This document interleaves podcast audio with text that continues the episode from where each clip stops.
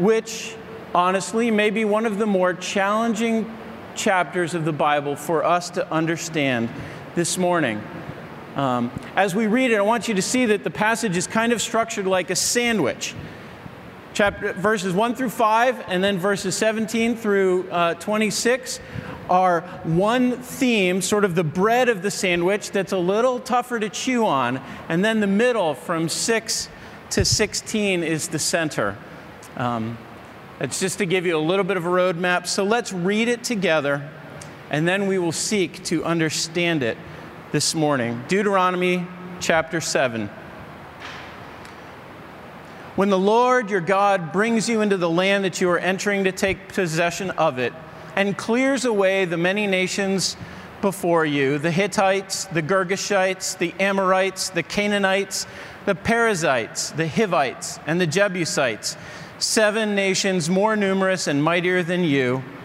And when the Lord your God gives you, them over to you and you defeat them, then you must devote them to complete destruction. You shall make no covenant with them and show no mercy to them. You shall not intermarry with them, giving your daughters to their sons or taking their daughters for your sons. For they would turn you away, they, for they would turn away your sons from following me to serve other gods. Then the anger of the Lord would be kindled against you, and he would destroy you quickly. But thus you shall deal with them. You shall break down their altars and dash in pieces their pillars, and chop down their asherim and burn their carved images with fire. For you are a people holy to the Lord your God. The Lord your God has chosen you to be a people for his treasured possession out of all the peoples of the, who are on the face of the earth. It was not because you were more in numbers than any other people that the Lord set his love on you and chose you, for you were the fewest of all peoples. But it is because the Lord loves you and in, is keeping the oath that he swore to your fathers that the Lord might that the Lord has brought you out with a mighty hand and redeemed you from the house of slavery from the hand of Pharaoh king of Egypt know therefore that the Lord your God is God the faithful God who keeps covenant and steadfast love with those who love him and keep his commandments to a thousand generations, and repays to their face those who hate him by destroying them. He will not be slack with one who hates him, he will repay him to his face. You shall therefore be careful to do the commandment and the statutes and the rules that I command you today. And because you listen to these rules and keep and do them, the Lord your God will keep with you the covenant and the steadfast love that he swore to your fathers. He will love you, bless you, and multiply you. He will also bless the fruit of your womb and the fruit of your ground, your grain and your wine and your oil, the increase of your herds and the young of your flock in the land that he swore to your fathers to give you.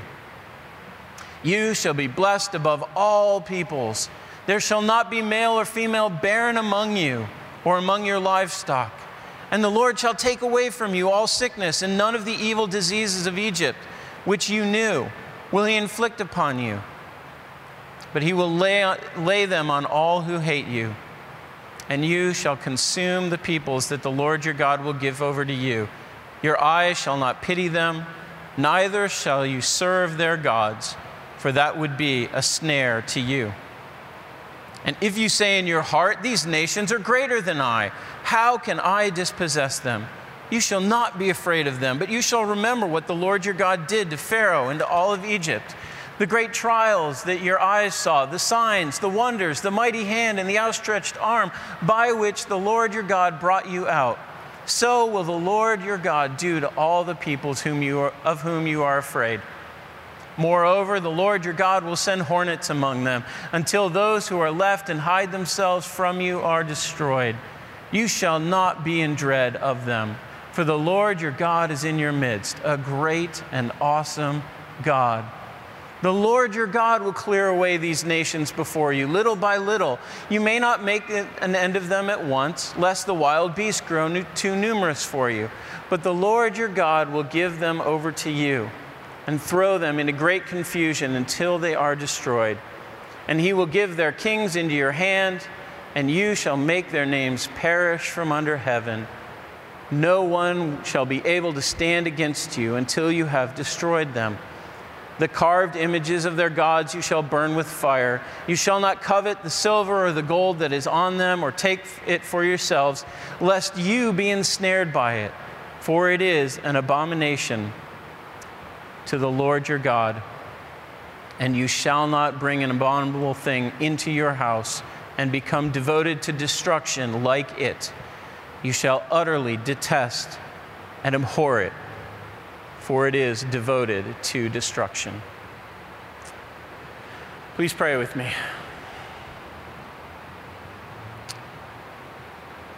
Lord, this morning we come and we plead for you to give us understanding. Lord, we want to know your heart. We want to know your ways. We want to understand. And God, we confess it this morning, some of the ideas in this passage may be hard for us this morning to understand. And so, Lord, we ask that by your Spirit you would illuminate our minds. Give us, we pray, Lord, understanding. Give us trust in you. Help us to see what you are up to in this chapter and in this world. Lord, we pray these things in Jesus' name. Amen.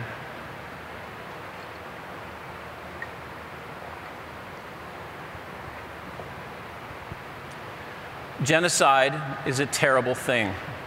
It is defined as the deliberate killing of a large group of people, especially those of a particular ethnic group or nation. And in our last hundred years, this world has uh, witnessed terrible incidents of this. Among them, the Jewish Holocaust, the massacre of Armenians in Turkey, or more recently, ethnic cleansing in former Yugoslavia and the terrible civil war that happened in Rwanda. To read about these things is a gruesome task. It makes your stomach turn, makes us sick, and it arouses in us a righteous indignation that this ought not to be so. And rightly so. Which makes our passage this morning problematic, does it not? For in this passage, we see God commanding Israel to do seemingly just this. They are to enter into the land and, according to verse 2, devote to destruction all of the inhabitants. The nations are named so that we would know specifically that all the people living in the land are to be treated this way. Their religious places of worship are to be burned. Like a swarm of locusts, Israel is to consume all the peoples. And what's more, in verse 16, they're to do so without pity or without tolerance or respect that we would expect today. In fact, God says, I will fight for you. I will help you do this. I will be a great warrior in your midst to accomplish this. And after I do that, you Israelites are to make the names of these people perish from the earth. God is commanding a total annihilation of these people and their religions. And I'm sure that some of you are sitting there this morning thinking, how can anyone believe in a God like this? And I want to face this question head on this morning. I want to look at how we might understand this text and what God is doing in it. It is not an easy task, and I do not promise to answer all of your questions this morning. But what I hope to do is to frame our exploration and understanding of this text around three questions so that we might better understand God's actions and intentions. These three questions are this. The first one is how could God do this? How could God command this? The second one is what was God's purpose for his people in this? And then the last question is how do we apply this today? What does this mean for us today? So, our first question How could God command this? To understand this, we need to spend some time exploring this idea. What exactly is God doing and not doing with this command? The word here is herem, and it means devoted to destruction, devoted to ruin. Other translations say to destroy them totally or utterly. It is important to note as we begin to frame this. If you turn to Deuteronomy 20, you would see that God has different commands for his people about how to carry out different kinds of warfare. This kind of warfare, as they're entering into the promised land, has this particular quality of destroying all of the inhabitants. There are other battles, he says, when you are fighting other wars, that is not how you are to behave. But in this particular instance, it is. We also must see that in doing this, what God is commanding is not simply heaping up the piles in the storehouses of his people Israel. Israel is not benefiting. A normal practice in this days would be to take all these people and make them slaves, to take all the wealth of the country and to make it your wealth. And God says, no, you may not benefit from it in this way. Israel did not get the plunder that they might expect from war. Additionally, I want you to see this morning, as you read through this passage, that idolatry, not ethnicity, is actually the core issue. You see this in verses 4 and 5. You see it repeated in verse 16. You see it repeated again in verses 25 and 26. The nations that Israel was going in to face, they all worshiped other gods. Asherim, Baals. If you would go into their land, you would see stone pillars and posts of wood that they would bow down to, carven images in the stone and the wood, faces and this was God's problem with the Canaanites. Not that they were ethnically inferior or unpalatable, but that they worshiped other gods. And this offense and the danger of dragging Israel into the same was the reason that God commanded that they be devoted to destruction. Finally, or thirdly, I want you to see that um, the Canaanites were sinful people. They were not innocent natives who happened to live in the wrong place at the wrong time. If you look ahead of two chapters to Genesis or to Deuteronomy 9 verses 4 and 5, God states that Canaanites were wicked people whose sins were offensive to him. And in fact, if you went all the way back to Genesis 15, as God is promising the promised land to Abraham, he says that the Amorites, that is, the, the Canaanites, the people who lived in those lands, were full of iniquity, but that the time had not yet come for God to judge them. And in fact, God waited another 500 years before he brought judgment upon them because they worshiped other gods. So, this is what God is doing. I Actually, haven't made it better, have I? I've probably made it worse for some of you. Why? Why would God do this? Again, this is a question that is larger than I can fully answer uh, want to take a brief time out. There's a great book out there, Four Views on the Canaanite Conquest. Some of the views I think are terrible in the book, but Tremper Longman has an absolutely incisive and clear essay that I highly recommend. We actually, I believe, have some photocopies in the back on the back table. If you are interested, please come see me after the service. We can try to get you some more resources for you to explore it. But if I can't fully give you a whole argument that probably would take multiple sermons, at least I want to give you a few anchor points For me, these are the anchor points that help me make sense of, of a chapter like this in view of the bigger picture of who God is and what He is doing. And I hope that as you see these anchor po- points, you will find it convincing or at least plausible that the God of the Bible is still worthy of our consideration and our faith. And the first anchor point is this the whole Bible portrays the world as marred by sin, starting in Genesis 3, and therefore under the judgment for that sin. Genesis 1 through 3 establishes the story of the first people who rejected God who had created them, rebelled against Him, marred the perfect world that He had created.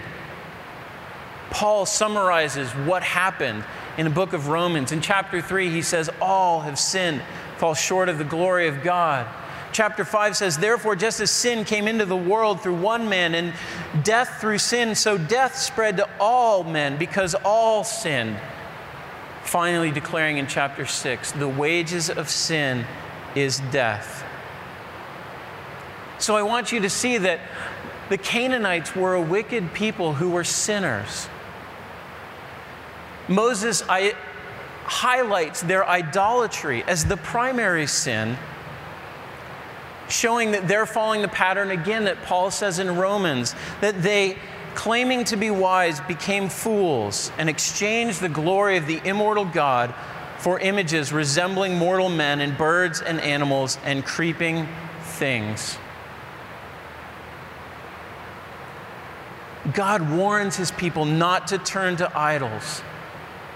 The Ten Commandments starts with, You shall have no other gods. The first three commandments are all about this. You shall not turn from the true and living God to worship another one. You are to be faithful to Him and not worship idols. And it is because if God really is the God is revealed in Scripture, if He really is everything that is good and perfect and lovely in the world, if He is perfection in His moral uprightness, in His beauty, in His majesty, then to reject Him, to turn from Him, is to turn to something less, to something else. And this is why it is offensive to God, because the worship, the glory that God deserves from His creation is given unrightly to something else. Now, I want to acknowledge that in our age today, the offense of idolatry is not one that sits well. We live in an age of tolerance and pluralism where we often downplay or deny that there's anything wrong with other religions.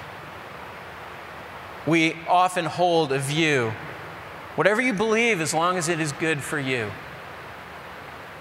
Friends, I tell you this morning, the Bible does not allow us to hold that view. To worship an idol is to rob the creator of the world of the glory that he deserves. It is sin and it leads to death. Now, just so you hear me, we'll get to this later, but we are not the ones to carry out that judgment. God is. But you must see that God is right. I hope you will see that it is, that it is at least understandable that God would judge sin like this. So that's our first anchor. The second anchor is that God takes sin so seriously that he will not play favorites, even for the sake of the covenant love of the people that he has called. In verse 25, it says this very clear.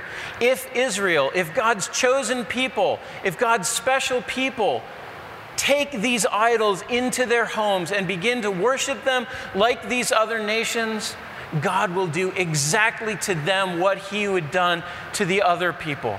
He will destroy them. And we see that this is true, that God comes in later with Assyria and Babylon and brings judgment on his own people for their idolatry, for their rebellion.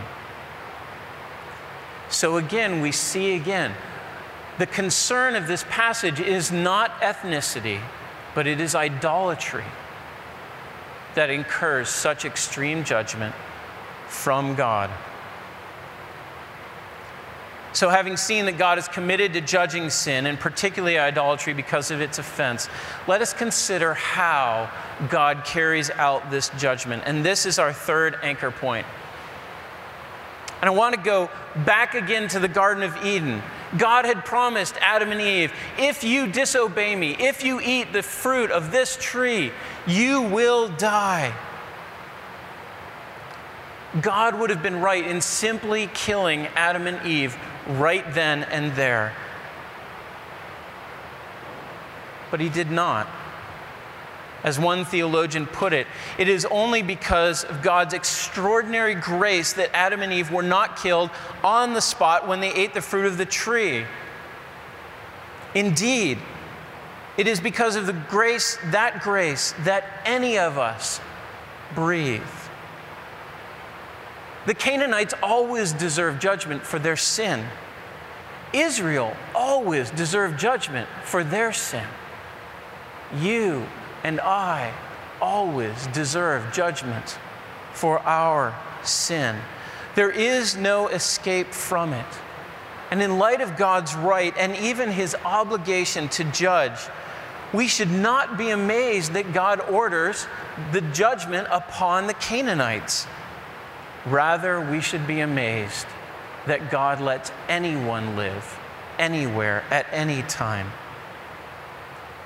His patience does not remove his right to bring that judgment as he wills. And yet, he does not bring immediate judgment, does he? He is gracious. He is patient, forbearing whenever he does not bring that final judgment for our sin. We actually see this in the story of the conquest itself. When the Israelites follow through with the commands in chapter 7 of Deuteronomy, in the beginning chapters of Joshua, do you know what happens?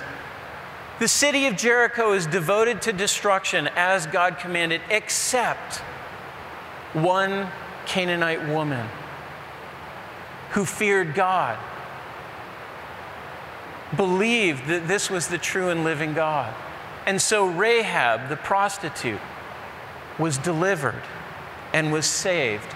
The first in an ongoing pattern in the Old Testament of God, including people outside of ethnic Israel, to be his people by faith. We see this same thing brought to fruition in the passage that was read earlier this morning in 2 Peter 3. In a day when people were doubting whether God would ever come and judge the world, Peter replies, It will certainly come, but it has not come yet. Why? 2 Peter 3 9, because God is patient, not wishing that any would perish, but that all should come to repentance. And so, one of the anchor points, this third anchor point, is to see that God rightly could judge our sin today, and yet He does not because He's in the business of redeeming people for Himself.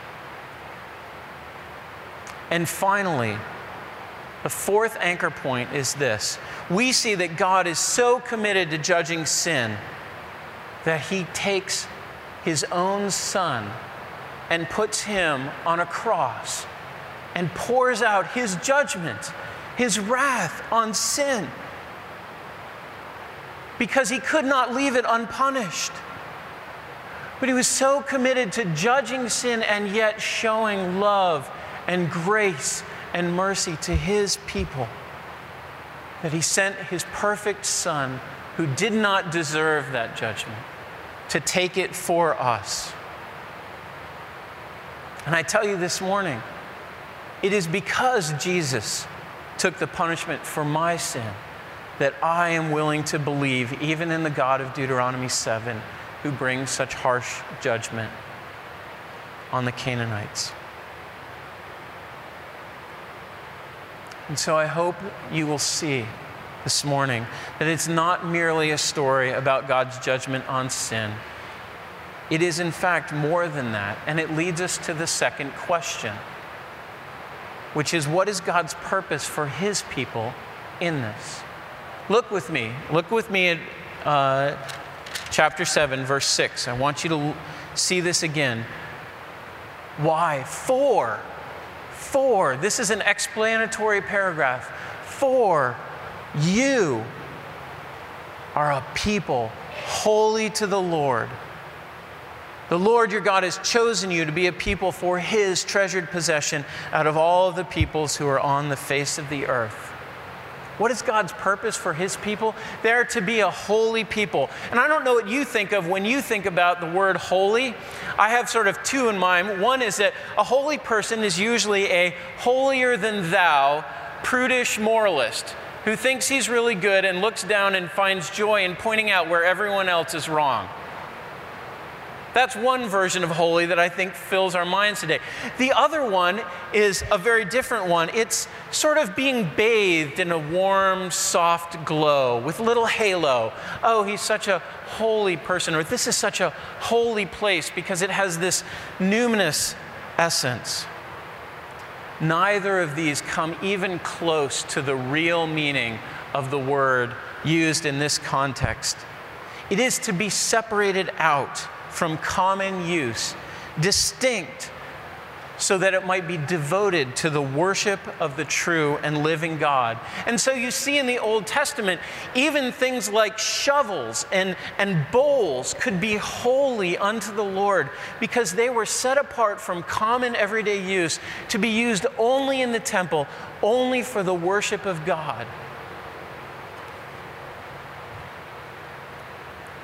We have to see that the word holy doesn't actually give moral character or uprightness, but it means to be set apart. And how was Israel set apart to be God's? Again, we have to go back to the storyline of the Bible. In Genesis 12, in the wake of the Tower of Babel, the rebellion against God and God confusing people and the creation of different nations with different languages. God chooses one man and he says, I want you to be separate from all of these nations. And I want to make you the father of a great nation, a nation that I will bless, and a nation that by my blessing I will intend that I will make you a blessing for the whole world. He promised that he would establish a nation in a particular land, promised to Abraham, a land where they would dwell and worship God, so that the nations around them would know what kind of God they serve. And so, fast forward through the whole 400 years to the story of Exodus, where God delivers his people out of oppression from slavery. This large nation now is freed from slavery and brought to the brink of this promised land where it seems the, prom- the, the promise made to Abraham will finally be fulfilled. And that brings us to the second half of verse 6. Look with me again. How did God be a holy, become a holy people? Because God chose them, because He focused His covenant love upon them. He made them His treasured possessions distinctly out of all the nations of the earth. They did not deserve it. They did not do anything right so that God would do this. Verse 7 is very clear on this. It is not because of what you have done or who you were, but because God chose to set his love on you. The way a groom sets his love on his bride, call him to be his. How then are God's people meant to live this out?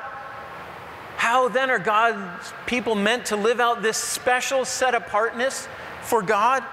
That's what the law is. The law describes how they're to live in this covenant relationship. It gives them instructions about all sorts of details of their life the clothing they will wear, how they resolve disputes, the way they will worship. And in each one of these, each of these distinctive things, the part of Deuteronomy we won't cover, verses 12 through 26, each detail is meant to display something about the character and the nature of the God whom this people serves. having experienced God's gracious deliverance, they are to be completely committed to and loyal to the covenant relationship with God. That's why chapter 6 says you are to love the Lord your God with all your heart and soul and strength, so that they might display who this God is to the world. And as you see the flow in verses 12 through 15, God chose not only to call them and set his love upon them, but to bless them. And specifically here, he promises blessings in the very areas where the idols of the Canaanite religion would have promised fertility in the fields and in the wombs, freedom from sickness, prosperity. God says, I will bless you, Israel, so that you will know my loving care for you, that you will know that I am greater than any of the gods around you so that the other nations will see how I care for you and will worship me. And so Israel is meant to be a physical picture, a political, national, social entity that he is setting apart so that he can display who he is, distinct from all of the nations around him. And this is why God is so concerned that they be ensnared by idolatry. You see it in verse 16, you see it in verse 25. He calls Israel to be separate. And if they turn back and worship the, God, the idols of the Canaanites, they would no longer be separate. They would simply just be like the people around them. He knows how easily they would forsake him and turn from the invisible God to a visible, touchable idol. And when they did this, as they did this, it would destroy the purpose for which God had redeemed them out of Egypt and brought them into the promised land. Friends, I want you to see that this purpose for God's people being a place where the nature and character of God is displayed in this world was not only true of Israel. There are important differences that we will see in just a minute but I want you to see that it is fundamentally true of the church today. 1 Peter 2 9 says, Of the church, you are a chosen people, a royal priesthood, a holy nation, a people for his own possession, that you may proclaim the excellencies of him who called you out of darkness and into his marvelous light. So, what have we understood then? God commanded Israel to do this because it was an expression of his right judgment against sin. God's purpose for his own people is that they might be a people set apart from the other nations to display the character and the nature of the God that they serve and to tell of his great need, great deeds as his covenant people. So, what do we do with this today? How do we understand what, what significance this chapter of the Bible has for us today? We need to start by seeing that there is discontinuity between, the, between Israel and the church as well as continuity. On the side of discontinuity, Israel's role as a nation state is no longer God's command in the world. And so the command in Deuteronomy 7 is not a repeatable command. It has no application today because what God was picturing in the Old Testament people translates into something different in the New Testament. The church in the New Testament is God's people not as a political nation state but they are a transnational community of Jews and Gentiles without a land, without a political structure, without an army. Jesus' kingdom is not like the kingdoms of this world, and he regularly and rightly refused the efforts of those around him to make his kingdom like the kingdoms of this world.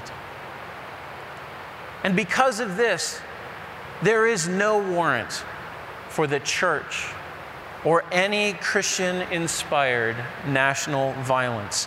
No nation, no church may claim God's instruction from Deuteronomy 7 to commit genocide or to eradicate another nation or another religion by force.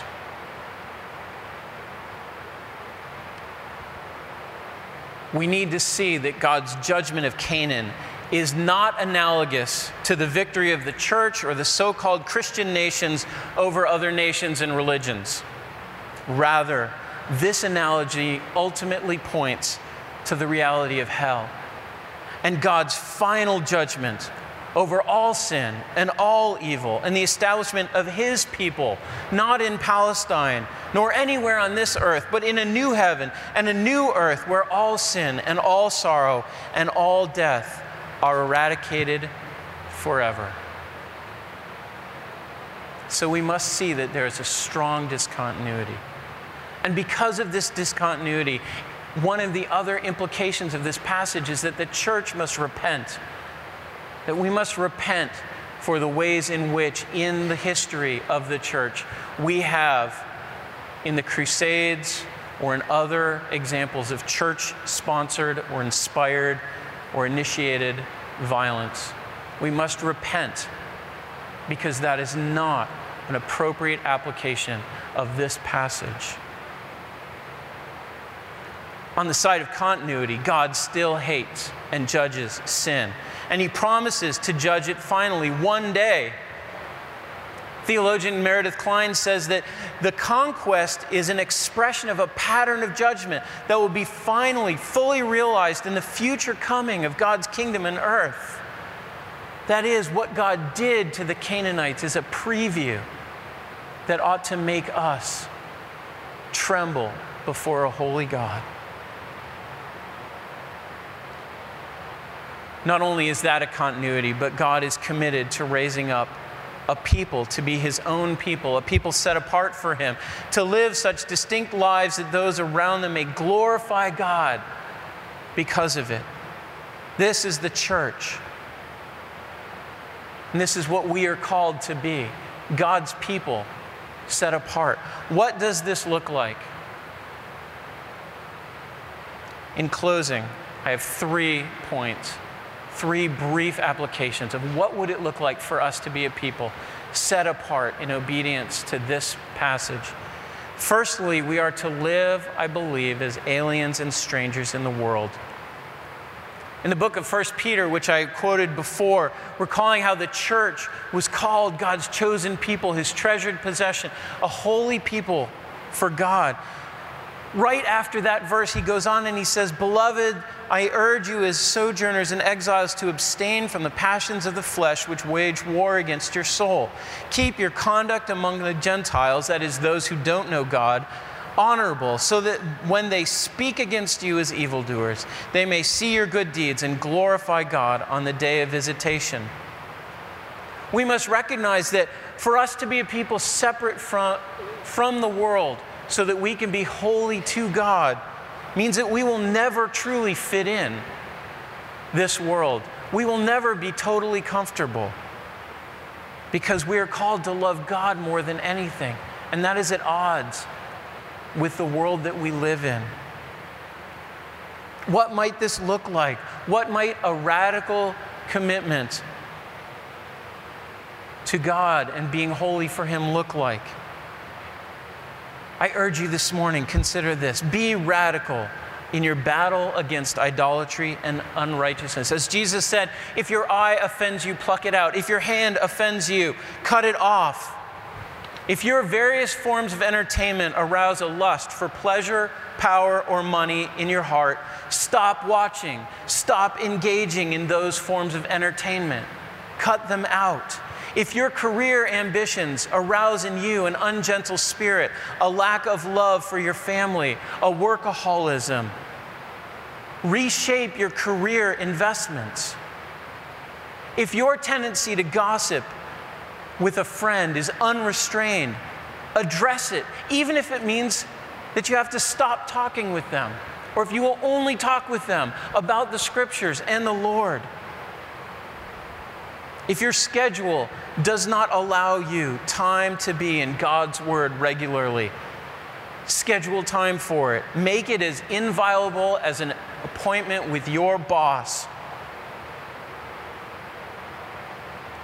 If you are unable to do your job with integrity, a clean conscience, and transparency before the Lord and before the law of the land,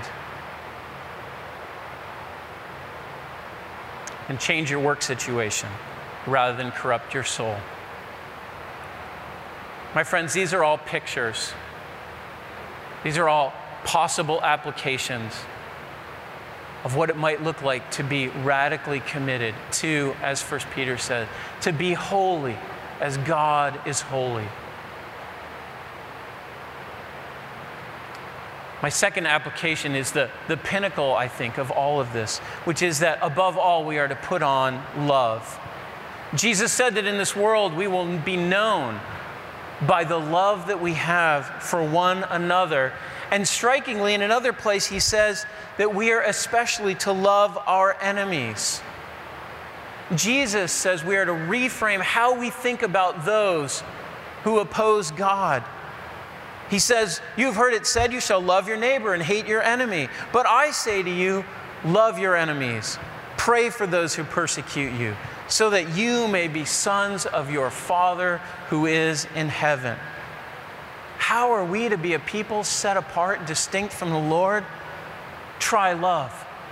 Loving sacrificially, loving when it costs you something. Try loving your enemies. Pray for them Seek for their good. Do not retaliate when you are slandered, but trust God who judges justly. And finally, look to the cross.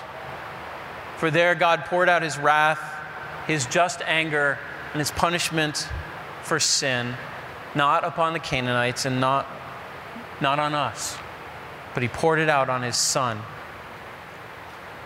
God is so committed to his justice and so committed to his covenant love for his people, despite our sin and our rebellion, that he sent his son to take our place. That he offered up himself. He said, I will take the wrath upon myself so that I might love and be gracious to my people so that I might forgive them of their sin and make them ours. And so I plead with you this morning run to the shadow of the cross. Find there the refuge from the wrath of God against sin. Because Jesus has died for us that we might be a people for God. Not a political nation state, but a people who have been changed from the inside out by the good news of the gospel of grace. A people who display the character of their God by the way they live in and live out this gospel of grace every day. Let's pray.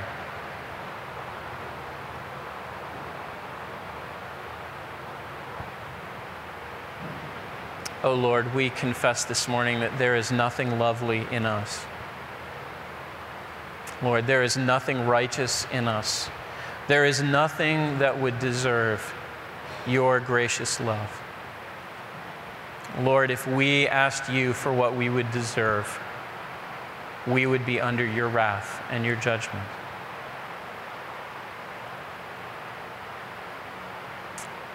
Amazing love, how can it be that you, my God, would die for me? God, may we embrace this this morning. May we run to the cross and find, Lord, that you have satisfied your wrath that you might show us forgiveness and love and make us your people.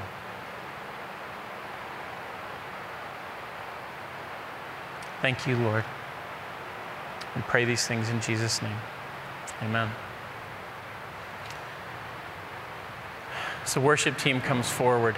Um, we will respond uh, by lifting our voices to praise.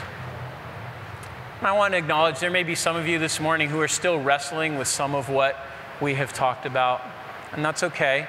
If you need to just sit and meditate rather than pretending to sing a song of praise when it's, you can't with integrity, that's all right. But I hope that you will continue to consider this God who has been so gracious and loving to us. We pray this, and I pray this will be true. Let's, let's sing. Let's stand and sing secure.